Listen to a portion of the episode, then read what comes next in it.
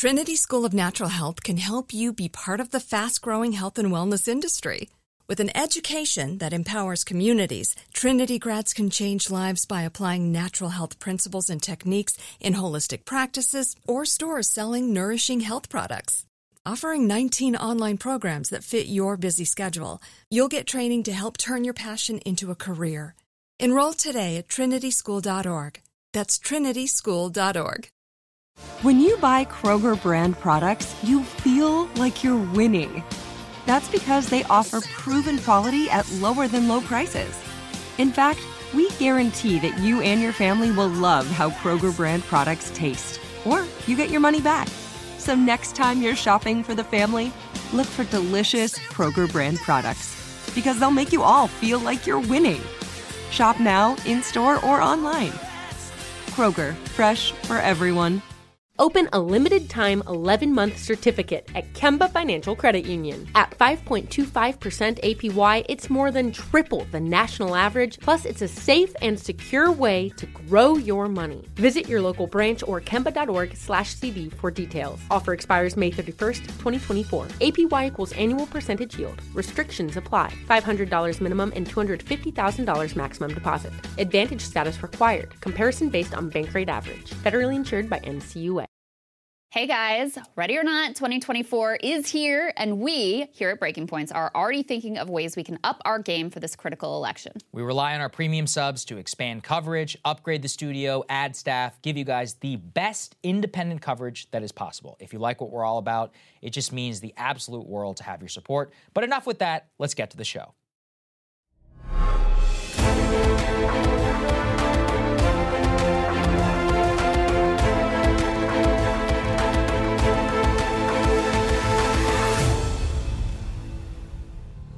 So the one and only Cardi B made an appearance on a big YouTube channel and podcast, Hot Ones, where they like eat hot wings and talk about whatever they talk about, and had some very surprising comments on a favorite historical figure, FDR. Take a listen. What stays in my mind for a long time is that I went to FDR's house. If anybody loves me, know me, I love FDR. You love FDR. Yes, and I love Eleanor Roosevelt. And you know how he got us through the Great Depression Real with a war. Mm-hmm. Only president that got elected four times while he's in a wheelchair. As I grew up reading a lot about Eleanor Roosevelt, she had a very sad life.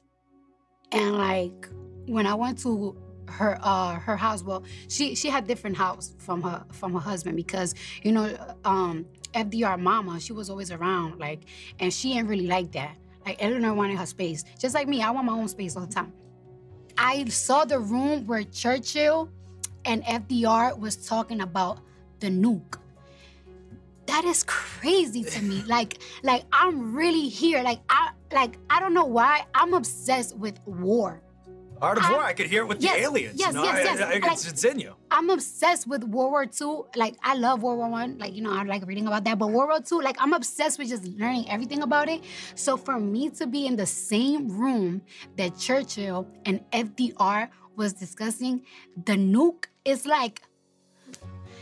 It was just such a moment for me. Like So I already love Cardi B. Uh, Remember, well, you know, remember Cardi she B's endorsed. anti-tax. Don't forget about that. She endorsed Yeah. Bernie. Yes, but she was also bitching about income tax. I remember That is true. There Yeah, were that all was these cringe uh, Republicans at the time were like, "Cardi B is right. Keep your money, Cardi." Yeah, I was, I was like, I- "Stop it!" I Like- excise that from my mind. I'm just gonna pretend that didn't happen because I love Cardi B. I'm actually I like her music. I'm Uh. just like a fan of her in general. Sagar, as a history buff, what did you make of these comments? Well, uh, I hate to break everybody's bubble, but that's basically regurgitating the Hyde Park tour uh, word for word, and that's fine. It sounds like she was very struck. Yeah, uh, but she by- was into it. The Yeah. No, question it's- that she was cool asked, she was yeah, Yeah, the I- question she was asked wasn't even about FDR. It was like Right. her getting a cheese sandwich with Dave Letterman or whatever, and she was like, "Oh, that wasn't the thing. This was the thing. Uh, this was the nuke, thing." For those who are wondering, she's talking about the Manhattan Project and the development of the nuclear weapon. Eleanor Roosevelt, it's true. Uh, Sarah Roosevelt, who is FDR's mother, is like the quintessential helicopter mother. Because Yes. what happened is, is that FDR's father was much, much older than Sarah Roosevelt. I think he married her when she was like 20 or something, and he was like 50. So it was like a pretty significant difference. The issue was that she got pregnant, she had Franklin, um, and then the father got sick. And so because she was so young and they were alone, they were on this vast estate, you know, by themselves. They kind of made it a game about hiding how their father was sick. And the two of them, they were more like siblings than f- uh, like daughter, uh, sorry, like mother uh, son Mhm. relationship, which is a problem because Franklin, you know, marries Eleanor Roosevelt, even though at the protest of his mother's, his mother doesn't like her from the get go. She Right. thought she was ugly. And they were, you know, fifth cousins or whatever. And there was like a rivalry there for his attention and control over his life. And Eleanor Basically never, she never felt like she was viewed as adequate by his mom, Well, and it wasn't just was mom. always he treated her very badly. it was Um, always tense and uncomfortable, Yeah. etc. It's an interesting history. You know, Eleanor was very devoted to him for a while, but then she found out that he was cheating on her, and then you know, obviously they didn't agree in divorce, and they kind of went their separate ways by the time they had adult children. And by the time they were in the White House, they had mostly reconciled, actually. Yeah, Yeah. I mean, and she was quite extraordinary in her own right and very like outspoken in the yeah. day. And actually, she was very. Um, she was kind of more of an isolationist. There was some tension between them in terms of his desire to enter World War II.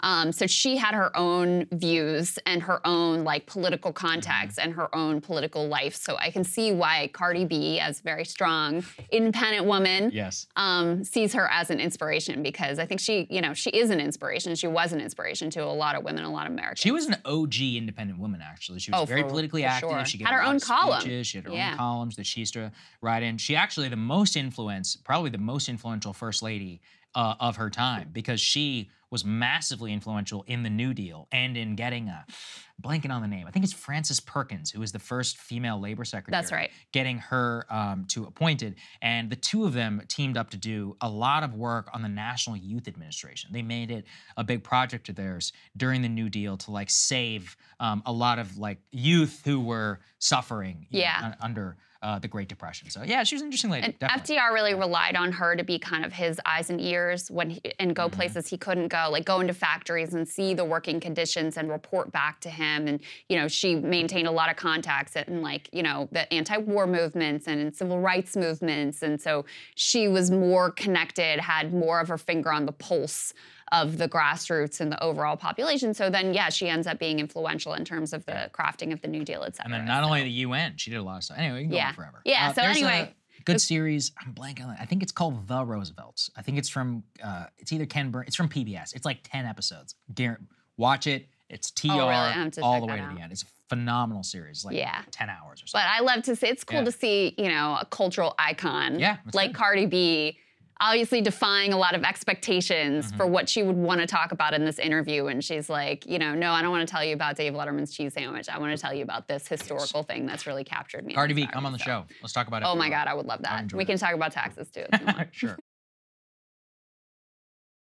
Washington Post had a report on a really troubling uh, epidemic that is uh, really hurting young teenage boys. Put this up on the screen from the Washington Post.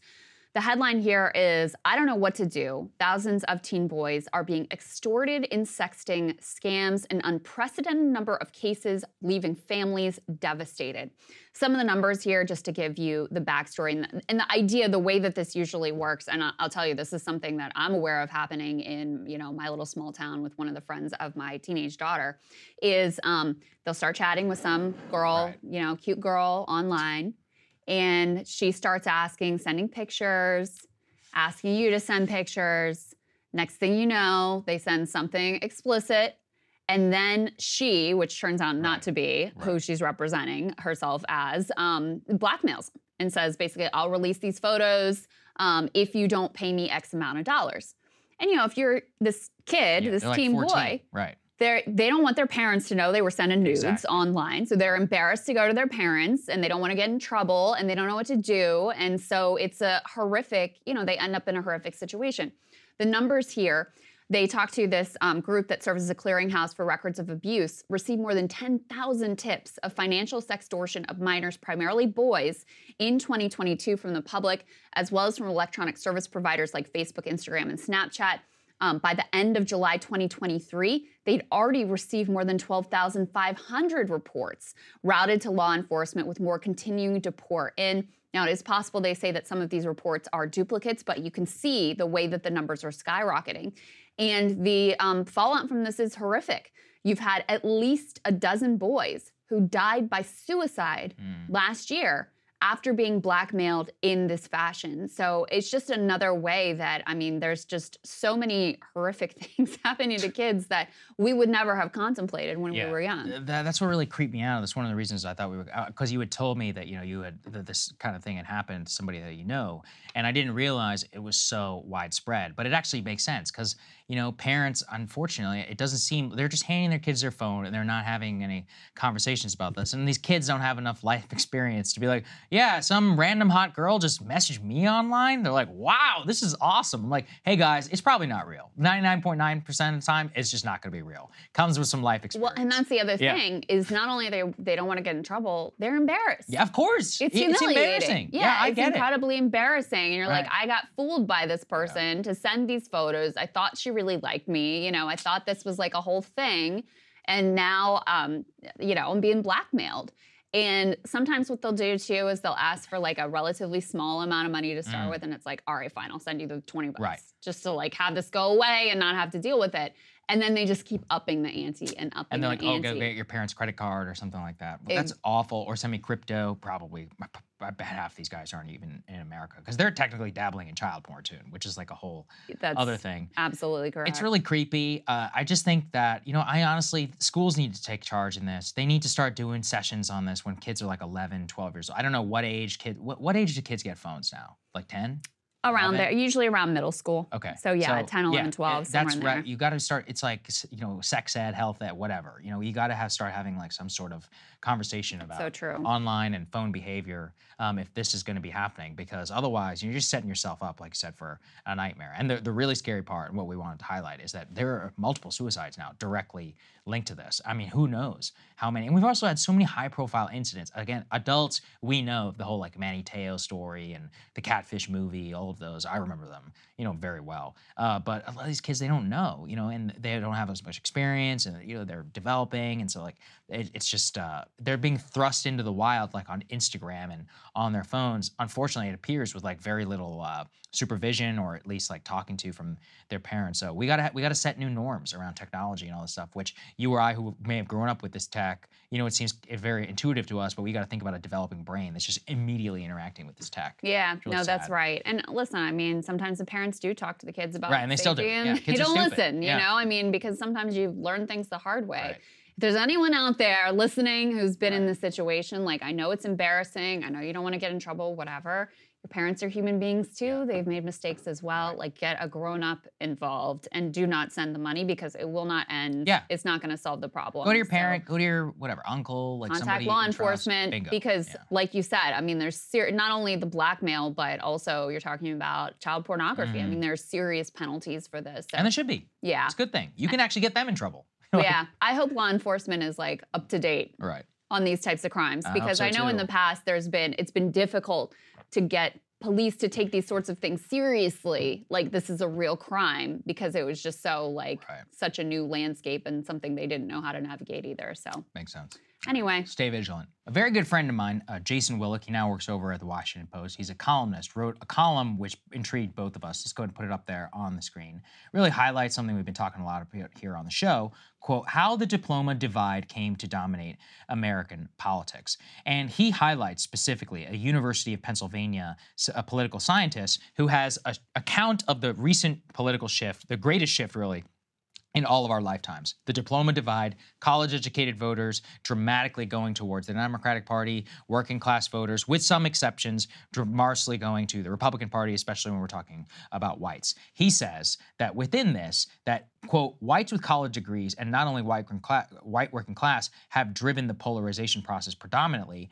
Quote, from at least the early 1980s to mid 2000s, there was essentially no difference in average attitudes on economic policy between college and non college educated voters. Beginning in 2004, however, college educated white voters have moved steadily left on economic issues relative to the working class, so much so that the education gap on economics is half as large in magnitude as the party gap was in the 1980s. But even more interesting, Crystal, and this is what really uh, got us in this, is that it used to be that college educated voters predominantly were the real culture war voters. Those were the people most motivated by cultural concerns. But with the stripping away, really, of economics and reality that things probably aren't going to change, increasingly now the divide is around culture and that's part of why our politics are exactly the way they are today. And economics, in some cases, flows downstream from those two. It also just makes sense for anybody who's come up in the college educated system. In the last decade, culture is all basically the obsession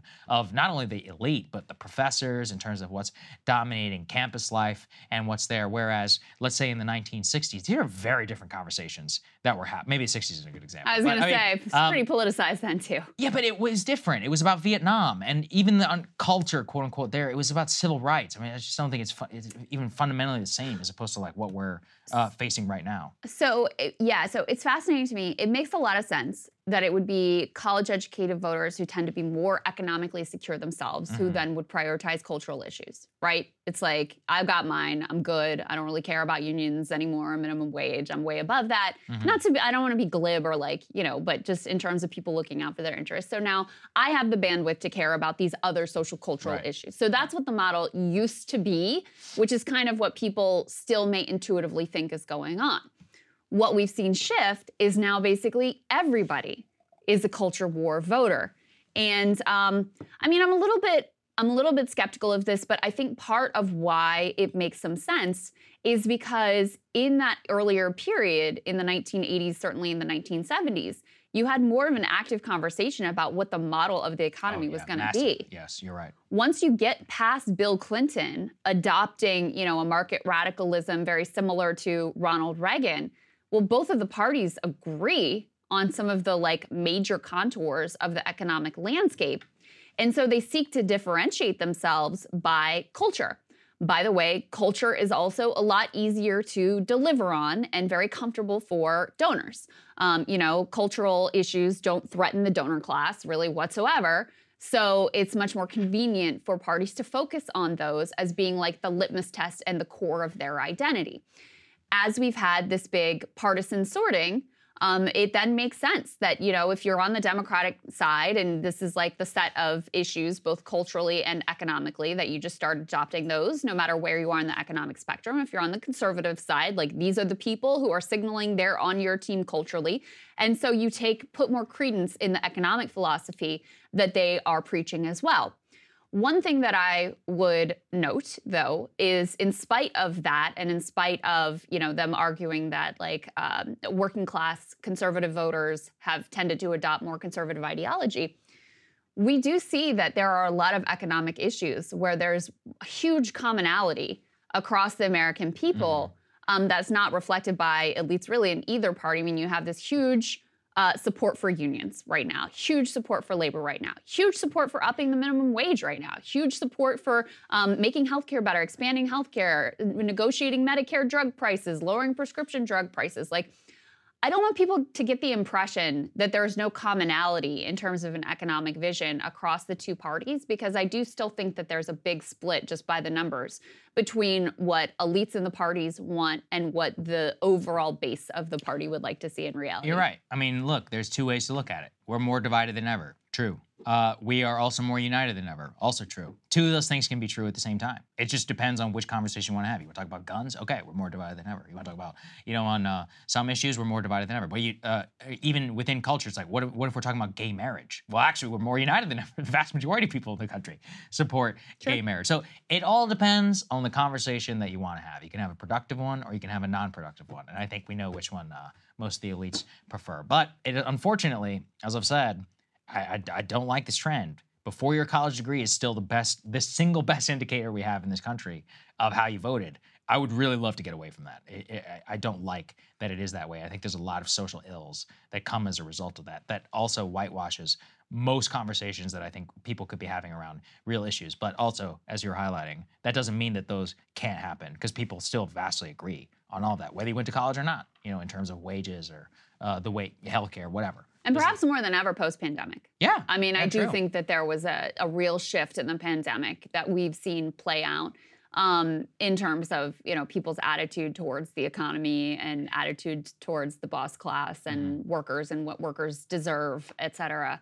Um, so yeah, I mean it's it's complex. It's very complex. I I guess the last thing that I'll say is given that for quite a while you haven't really had either party delivering on the economic pieces of their promises um, it makes sense that people would be like all right well then culture like Yeah. they can signal it to me culturally and like be on my team and i guess that's the best that i can hope for like that makes sense and it's going to take a shift in our political outcomes um, in order to you know to change people convince people that oh, no i should like i actually should care about these economic pieces because i have a reasonable hope that they may actually come to fruition Yeah, I think that's true.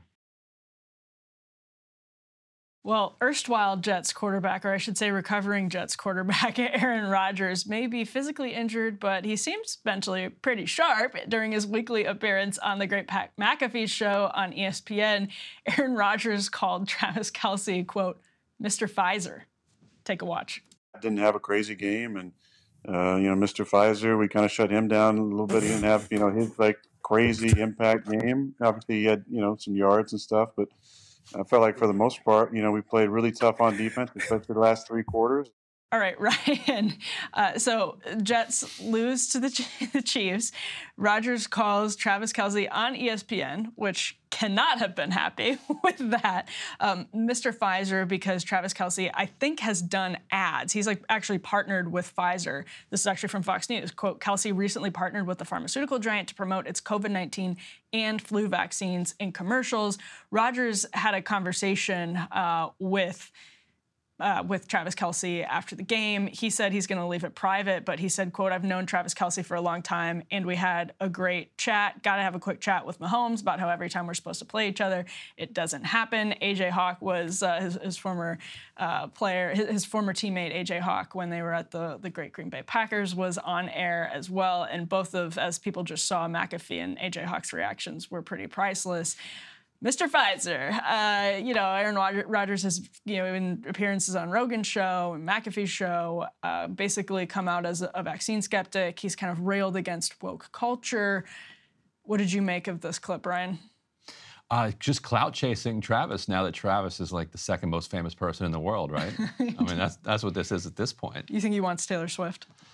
I mean, I mean, I think he, he wants some of the attention probably. Like, like it's funny how like the NFL thought it was a big deal, and then Travis Kelce started dating Taylor Swift, and they realized what an actual big deal Right. looks like. Because Travis Kelce, you know, maybe the best tight end in like football history. And uh, but to the Swifties, like who is this? Who's this nobody taking taking our Taylor? There was an amazing post from somebody at a, a Chiefs tailgate who uh, was wearing a Travis Kelce jersey. It was like a girl, and it was spelled Kelsey, like the name, the girl's name, Kelsey. The Love it. jersey was on the back because clearly they've never heard of Travis Kelce. Don't know much about the guy, but they love him. The only thing I really have to add to this conversation is that uh, if people haven't seen it, they should uh, Google his younger brother Jason Kelce's uh, foot his uh, Super Bowl speech that he gave in Philadelphia Mm-hmm. Oh, that's in right. you- 2018. That's right. Uh, Jason Kelce, by the way, po- possibly the greatest center uh, in football history. Did you So- watch the HBO documentary? No, uh-uh. You'd really Yeah, like it. There's a lot it? of good Philly stuff too. Got it. Got I forget that, you're an Eagles fan. So you But must yeah, really to- like Jason Kelce.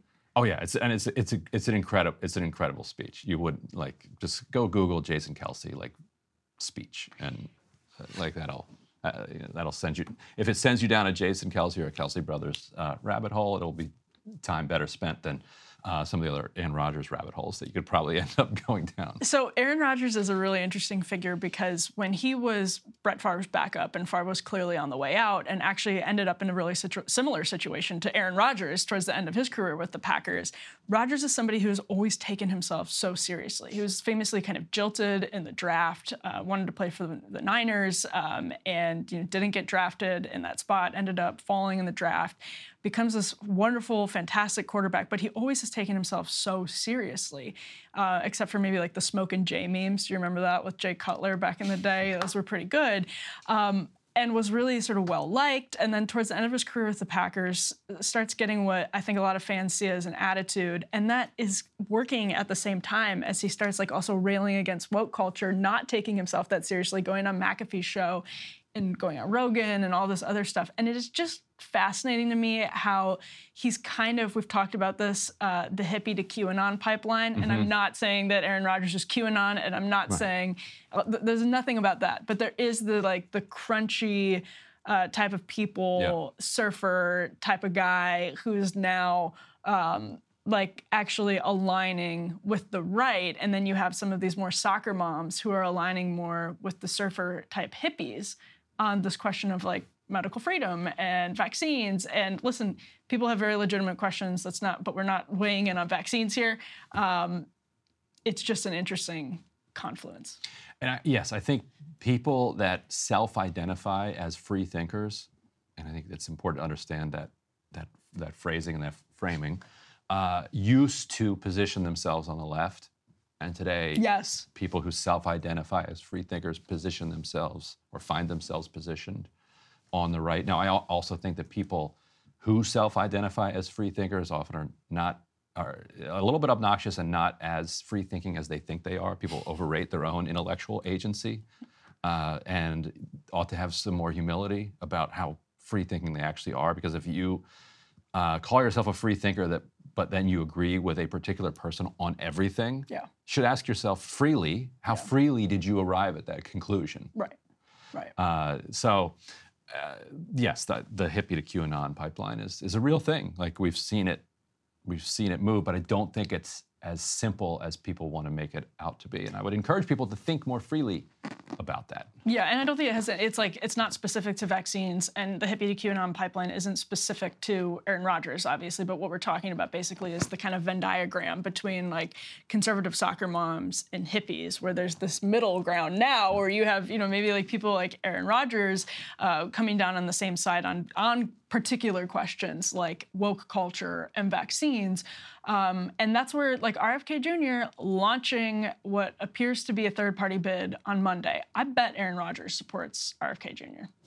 Oh, no, no question. Yeah, like this is this is a real um, there, there's a real constituency for this, and that doesn't mean everyone's going to do it responsibly. But I do think there are some responsible conversations that can be had uh, because when you again relegate people to the fringes of society uh, who are otherwise like intelligent, normal people.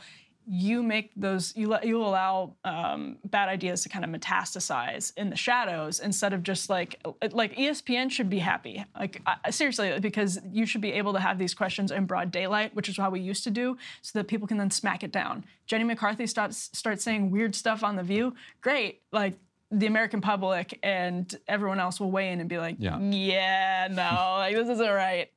And before people think I'm being too critical of self identified free thinkers, self identified people who quote unquote follow the science are also obnoxious and are also so very rarely following the science. So just want to be equal opportunity here. Yeah, that's fair. Uh, uh, criticizing the self-identified free thinkers uh, from a hardcore Phish fan is a real Which- bold move. Right. And the, the, everyone at the Phish show thinks they're like, you know, breaking from the, the monoculture and they all look the same there. so, like, let's just be humble about it. That's all I'm saying. There you go. All right. Well, we'll see you guys later.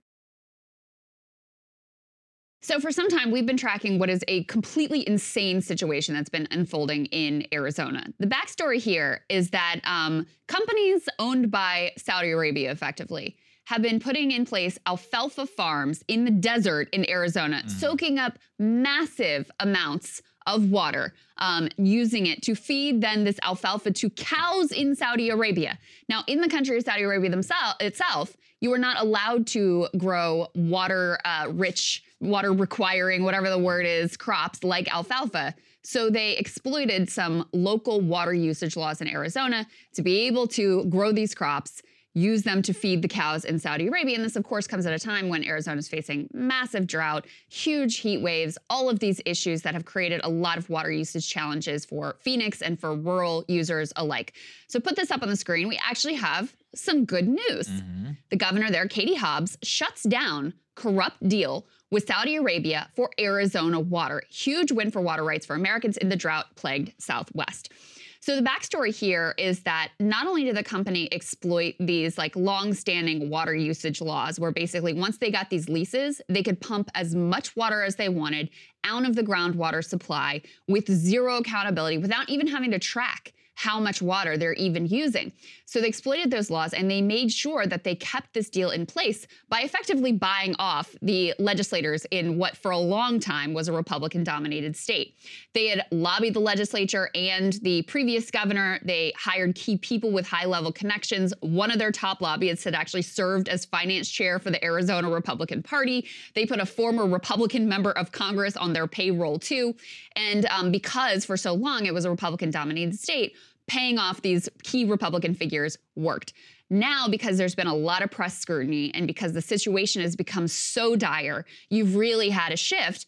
And Katie Hobbs has come in and said she was going to look at it. She put in place a plan, and now she's not canceling all of their leases, but she's canceling some of their leases in the hardest hit, most drought stricken parts of the state. And Sagar, yeah, I did a monologue on this a while ago. Yeah, it was a good one. And um, part of what you find out too is this is already having a huge impact. Some of the workers who tend the alfalfa fields, they don't even have like drinking water and wells that they can themselves use because the sources have been so depleted. They have to like cart buckets of water Mm-hmm. for their own personal use. So this has already had a huge effect.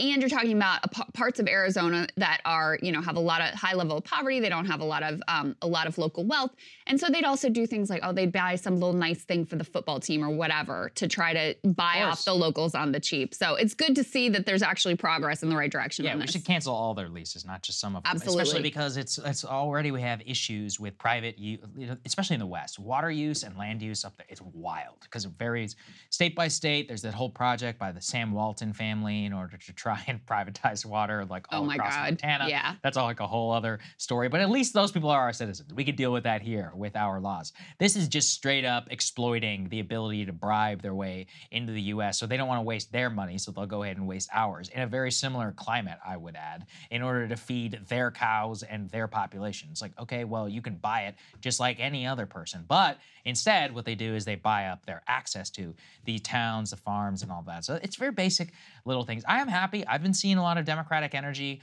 um, around this in recent times. Katie Hobbs just canceled this. I got to give the man credit. Fetterman uh, gave a very eloquent, a good uh, speech in Congress um, about Chinese farmland uh, buying in the state of Pennsylvania, specifically like critical farmland, uh, which was previously owned by American citizens. A very similar thing. It's a huge Yeah. problem actually Across a big problem in the Iowa country. too. It's a big problem in Iowa that relates very much to seeds and a lot of industrial espionage, stuff like that, because they're they don't uh, they're a net importer of a lot of their food, unlike us. So anyway, it, it connects to a lot of bigger stuff, and I I'm happy to see it. And it just should be a message like, no, you can't just buy your way in here when you're Yeah. from the government. And just to give you a sense, for a long time, we had no idea of how much water they were using. And then the first step forward was like, all right, we're going to force you to track it. Yeah. And they found out they were using in a single year the amount of water that would supply a city of 50,000 people. This one farm, just to feed cows in Saudi Arabia, alfalfa wild situation. So it's good to see that there's been, I really think a lot of the public scrutiny and the public outrage, which was bi- bipartisan, um, forced this this governor to, to make some changes that are in positive direction. Apparently, they have leases in California as well. Mm-hmm. So this isn't this isn't the only problem, but good to see progress in this direction. Looking at you, Gavin Newsom. Some very interesting details coming out about Bob Menendez's wife, who's been directly implicated in that alleged bribery scheme, getting her hands on a nice brand new Mercedes and allegedly texting the guy who allegedly bought it for her. Uh, you know, it's not that all that alleged because there's like, like, thank you for this beautiful new Mercedes GLC car. Sounds nice. Well, it turns out one of the reasons that she needed a new car, let's go and put this up there on the screen. Apparently, she, while she was Menendez's girlfriend, she hit and killed a man while driving on Bogota's Main Street in 2018. Uh, there is a, apparently this happened in Bogota, New Jersey. I didn't know there was such a thing as Bogota, New Jersey, but uh, there it is. And it's only a month after the crash, according to that indictment bought by the U.S. attorney, that she was texting with this Egyptian businessman about the lack of a car, who he then provided her with a 2019 Mercedes Benz C300 convertible, a very nice car, of which she then purchased, or of which she then thanked him for it. Now, the details of the crash. Um, sh- it was ruled that she didn't do anything wrong. Here's what they said. They responded to a call of pedestrian hit by a car at 7:35 p.m. The crash occurred on Main Street after a man was fatally injured in front of his home. Uh, the police department ruled that she was not at fault with the crash. Mr. Koop was jaywalking. He did not cross the street at an intersection or in a marked crosswalk. So this isn't like a tawdry report here about how she was allegedly at fault and there was a cover up or anything like that. It's that the reason she needed a new car, Crystal, was because she was involved in this crash. And it seemed that she seemed very comfortable after losing her car in this crash to then be going to this gentleman, allegedly, again, for the lawyers, to be asking for a new car. But there are some eyebrow raising details. There are some eyebrow about the circumstances here. Um, she was not uh, she was not taken in for questioning at the time of the of you know this fatal accident where a pedestrian ends up being tragically killed. She was not tested for drugs or Mm. alcohol. Ask yourself. That's uh If you were in this situation, do you think they would bring you in? Do you think they would do a field Crystal, sobriety if- test at if least? you or I hit somebody and fatally killed them, no matter what the details are, of course our asses are getting pulled. 100%. It's at night too, just so we're all know. You think we're not getting in immediately to, to blow through it- whatever. 100 100% Yeah. And Yeah. um, apparently, some retired nearby police officer ends up on the scene because he says, "Oh, his wife is a friend of Nadine's." The family very much thinks that there was some sort of special deal, cover up, et cetera. They do not feel that Mm-hmm. justice was done here. And um, so, anyway, there are, I, I think the fact that she, would, there was no field sobriety test done, she wasn't taken in for questioning, any of that, I think is very eyebrow raising and does suggest some special treatment that ordinary citizens would not likely receive. And there was no, there were no news reports of this at the mm. time. Well, that's the crazy. This is the first time that we're learning about it because it was sort of like alluded to in this indictment. And a bunch of local journalists and national press were like, wait, what? Let's look into the details of it. And like I said, there are some very eyebrow raising um, details contained here. Because she was only his girlfriend at the time, I guess not his wife. And it was only afterwards that it would have, yeah, I guess at the time that would have happened. Yeah, I don't know. Uh, the details on it. I, I mean, the police had said that he was jaywalking, you know, not in a crosswalk. I'm not saying the man deserved to die, of course not. It's a tragic situation. Um, so, what I had read the details, but the blood alcohol thing is very, very suspicious, the fact they're not bringing it. And then, of course, anytime some like retired person is showing up, quote, as a friend, I mean, once again, anybody here who's ever been involved in a fender bend, it's a terrible experience. You know, everyone's stressed and people are mad at each other. It's like it must be nice to have somebody be able to show up who's connected on your behalf. So who knows? Actually, that's true. Who, really, who knows whether uh, she w- didn't receive a lot of special treatment because she was the girlfriend of a sitting U.S. senator and then literally getting stuff on his behalf, allegedly, um, as laid out in the indictment. Just gross, uh, gross that they. There's a totally different standard for these people whenever they do anything. Absolutely. Yeah. It said she initially agreed to let officers search her phone. Then she took it back shortly thereafter. Um, she was allowed to get personal effects out of the vehicle. This retired cop shows up to help shepherd her through the whole process. Anyway, Yeah, that's starting to piss me off. There you All right, go. we'll see you guys later. The avocado you're looking at is about 30 days old, yet it still looks about as ripe as the day it was picked. The source of the magic? It has been treated with a new tasteless edible coating called Apeel, an invisible shield promising to double the lifespan of your fruits. But is there a catch?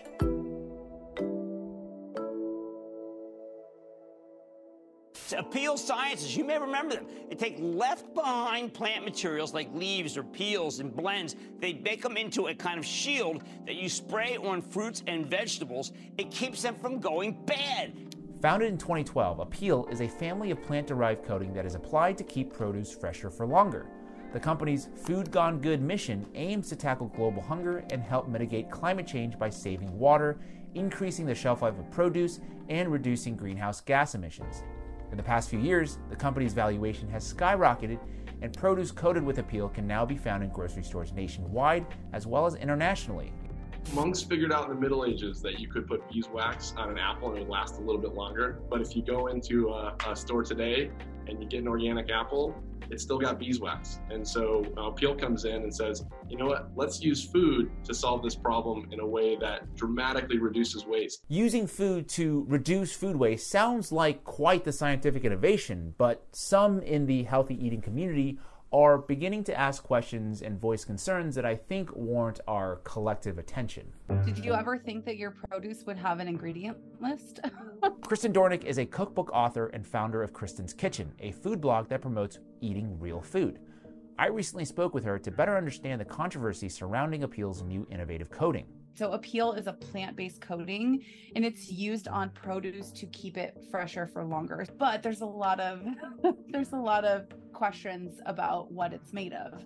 Based on the company's website, Apeel is made of mono and diglycerides, which they say are naturally occurring in all fruits and vegetables, and that this ingredient has a long history of safe consumption and has been verified by regulatory authorities around the world. But once you dig a little deeper, I found the answer to be a bit more opaque and a bit more complicated. First off, mono and diglycerides, sometimes referred to as monoacylglycerides, are plant based in the sense that it is extracted from grape seeds through heavy industrial processing at high temperatures, somewhat analogous to the process to extrude seed oils commonly found in ultra processed foods, which serve as emulsifiers or preservatives to enhance texture, stability, and shelf life of food products. Such substances are considered by the FDA to be generally recognized as safe, or GRAS. What most people don't know, maybe, is that GRAS certified ingredients means that the companies themselves are self certifying the safety of the substances through their own hired experts and their own trials and submitting a GRAS notification to the FDA. And 99% of the time, the company's claims are not independently verified by the FDA. It's what's known as a loophole. And if we look closely at Apeel's GRAS notice submission to the FDA, the industrial process they use to extract monoacylglycerides from grapeseed leaves residue of processing aid residuals such as ethyl acetate and heptane, along with heavy metals like palladium, arsenic, lead, cadmium, and mercury. A recent European Food Safety Authority review of monoacylglycerides E471, concluded that while there is no reason for a safety concern, they also warned that the potential exposure to toxic elements resulting from the consumption of E471 could be substantial, and the need to lower the current maximum limits for arsenic, lead, cadmium, and mercury. It does sound like a lot of scary chemicals that we probably don't want in our food, no? This is something that is eventually going to be put on all produce. You're not just getting exposed to a little bit here and there, you're getting exposed to a lot. You know, it's on organic produce too. In a now deleted Instagram post, Apeel co founder Jenny Du defended her company's use of chemicals. Everything around us is chemicals. You and I are all made of chemicals. In fact, even more amazingly, we are all made of star stuff. Cool. The star stuff that she's referring to, once again, based on her own company's registration with the EPA, is classified as a pesticide. That's right, OrganiPeel, which is Apeel's organic formulation that the company uses to coat organic produce, comes with a massive warning label and considered to be a hazard to humans and domestic animals. On top of that, the EPA registration raises even more questions about the ingredient list, as it lists the active ingredient as citric acid at 0.66% and other ingredients at 99.34%. But putting aside ingredients and chemicals for a second, are there other health implications if all of our produce is coated with Apeel? How do you know when that apple was picked? Was it picked three days ago or was it picked 30 days ago? You can't tell because the outside it looks it still looks pretty good because of that coating. Because Apeel's barrier coating halts the visual decay of fruits and vegetables, the next question consumers have been asking is does it lock in the nutrients too? It has been well documented that most produce loses 30% of nutrients three days after harvest. In fact, University of California studies show that vegetables can lose 15 to 55% of vitamin C, for instance, within a week. Now, I know we've just covered a whole lot of claims about Apeel from chemicals to nutrients, which beyond mainstream fact checkers like those from the Associated Press reiterating that the FDA considers Apeel's coating to be safe for human consumption and correcting a post that erroneously confused Apeel's coating with a cleaning solution with the same name, Apeel themselves have not really publicly addressed much in terms of these claims and concerns until now. I had the opportunity to sit down with Apeel's co founder Jenny Du and the company's VP of Marketing Lauren Sweeney to try to get to the bottom of some of these concerns we've just covered. The mystery ingredients of Apeel's organic formulation, the 99.34% other, they say is just purified mono and diglycerides, which is the same ingredient in their non organic formulation, along with food grade sodium bicarbonate. In regards to the publicly available GRAS submission and other patent submissions that we've referenced in this piece, the company states that they, quote, do not represent our current manufacturing processes. Neither heptane nor ethyl acetate are used in our manufacturing process, and heavy metals are also not intentionally added to the product. In a follow up email, Ms. Sweeney reiterated that, quote, with almost a century of safe use as a food additive, rigorous purity and safety standards, and low levels of exposure or consumption, it is very unlikely that there would be any long term health hazard related to the consumption of our product on produce. They also revealed that in order to comply with the new EU standards reflective of the notes in the EFSA study that we referenced earlier, the company has, quote, already conducted testing on finished formulations that show we are already conforming to those forthcoming revised specifications. Ms. Du and Ms. Sweeney also shared that in addition to protecting produce against visual decay, Apeel also locks in nutrients better than produce without their coating. When comparing, for example, Apeel's protected blueberries with unprotected blueberries, all of which were harvested at the same time and from the same lot, Apeel protected blueberries maintain higher vitamin C levels and over a longer period of time. And there you have it. I obviously can't tell you who to believe, but I do want to say that I'm very grateful that Apeel's senior leadership has made the decision to actively participate in this discourse, and I hope they continue to do so going forward. Now, moving away from the science for a second, let's talk money, because I don't think we can ignore Apeel's. Apeel. I think Apeel's got a bright future. No wonder they were able to raise 250 million last month at a billion plus valuation. That's right. Apeel has attracted a number of high-profile investors, including celebrities Katy Perry and Oprah Winfrey.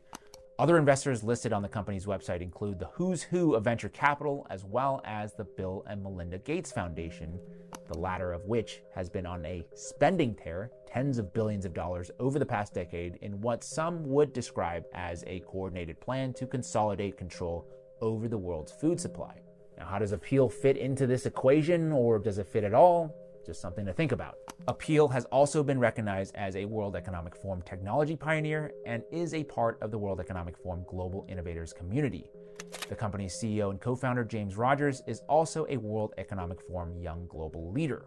Conspiratorial insinuations aside, it is, at the very least, I think, concerning the direction of where our food system is going, which is, I think, in a direction that seemingly favors a shift from localized community level farming to top down globalized industrial farming, where the food supply necessarily becomes more centrally controlled and further removed from the communities that consume it. This is just my personal opinion, but without an active mission to empower local farmers and dismantle a food system that has been financialized to the degree that we as consumers have no idea or almost no idea where our food is coming from or what's in it, it would be difficult to see how Apeel in its current incarnation would be able to do much more than co opt what I think are legitimate concerns like climate change and food insecurity as a means to make its investors a little bit richer. But alas, regardless of where your personal thoughts lie, whether you think a product like Apeel is a positive game changer, a part of a, a noble effort to end global hunger or battle climate change, or if it encapsulates everything that's gone wrong with our food system in the last half century, I hope this segment brings about more discussion and more discourse in the importance of food and the need to advocate for a food system that is truly designed for the people. That's it for me this week. Please comment below, share your thoughts about Apeel and about our food system. If you found this segment to be helpful, you can support my work by going over and subscribing to my YouTube channel 5149 with James Li. The link will be in the description below. Your support would mean a lot to me. Of course, keep on tuning into Breaking Points, and thank you so much for your time today.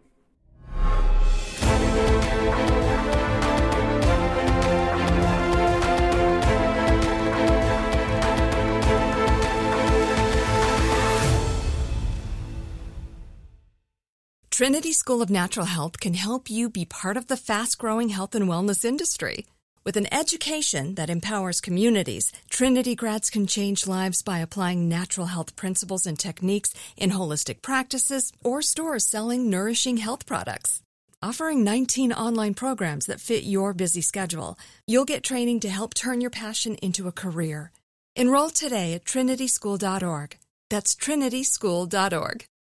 Open a limited time 11 month certificate at Kemba Financial Credit Union. At 5.25% APY, it's more than triple the national average, plus, it's a safe and secure way to grow your money. Visit your local branch or kemba.org slash CD for details. Offer expires May 31st, 2024. APY equals annual percentage yield. Restrictions apply. $500 minimum and $250,000 maximum deposit. Advantage status required. Comparison based on bank rate average. Federally insured by NCUA. Live Nation presents Concert Week. Now through May 14th, get $25 tickets to over 5,000 shows. That's up to 75% off a summer full of your favorite artists like 21 Savage, Alanis Morissette, Cage the Elephant, Celeste Barber, Dierks Bentley, Feid, Hootie and the Blowfish, Janet Jackson, Kidz Bop Kids, Meghan Trainor, Bissell Pluma, Sarah McLachlan. Get tickets to more than 5,000 summer shows for just $25. On sale now through May 14th. Visit LiveNation.com slash Concert to learn more and plan your summer with Sean Paul, Sum 41, 30 Seconds to Mars, oh, and Two Door Cinema Club.